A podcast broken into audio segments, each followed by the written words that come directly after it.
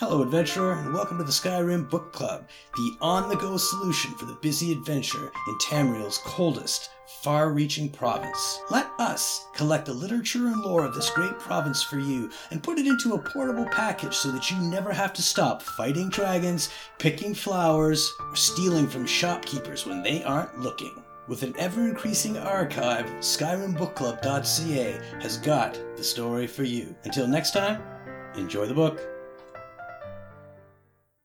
Ancient Tales of the Dwemer, Part 5 The Song of the Alchemists by Marobar Sul, Book 5 of an incomplete series of fictional stories about the Dwemer.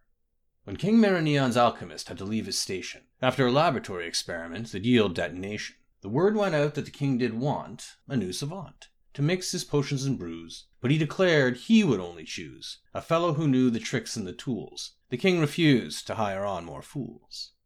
After much deliberation, discussions, and debates, the king picked two well learned candidates. Ianthippius Minthirk and Umfatic Fair, an ambitious pair, vied to prove which one was the best. Said the king, There will be a test. They went to a large chamber with herbs, gems, tomes, pots, measuring cups, all under high crystalline domes. Make me a tonic that will make me invisible, laughed the king in a tone some would call risible. So Umfatic Fair and Ianthippius Minthirk began to work mincing herbs, mashing metal, refining strange oils, cautiously setting their cauldrons to burbling boils, each on his own, sending mixing bowls mixing, sometimes peeking to see what the other was fixing. After they had worked for nearly three quarters an hour, both Ianthippus Minthirk and Umfatic Fair winked at the other, certain he had won. Said King Maraneon, Now you must taste the potions you've wrought. Take a spoon and sample it right from your pot. Minthirk vanished as his lips touched the brew, but Fair tasted his and remained apparent in view.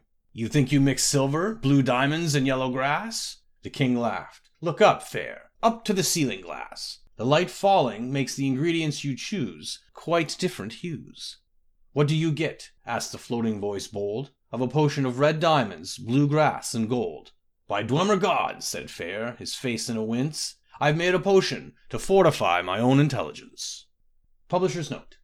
This poetry is so clearly in the style of Gor Felim that it really does not need any commentary. Note the simple rhyming scheme of AA, BB, CC. The sing song but purposefully clumsy meter, and the recurring jokes of the obviously absurd names Umfatic Fair and Ianthippius Minthirk. The final joke, that the stupid alchemist invents a potion to make himself smarter by pure accident, would have appealed to the anti intellectualism of audiences in the interregnum period, but would certainly be rejected by the Dwemer.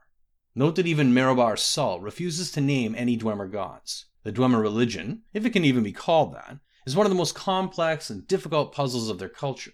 Over the millennia, the song became a popular tavern song in High Rock before eventually disappearing from everything but scholarly books, much like the Dwemer themselves.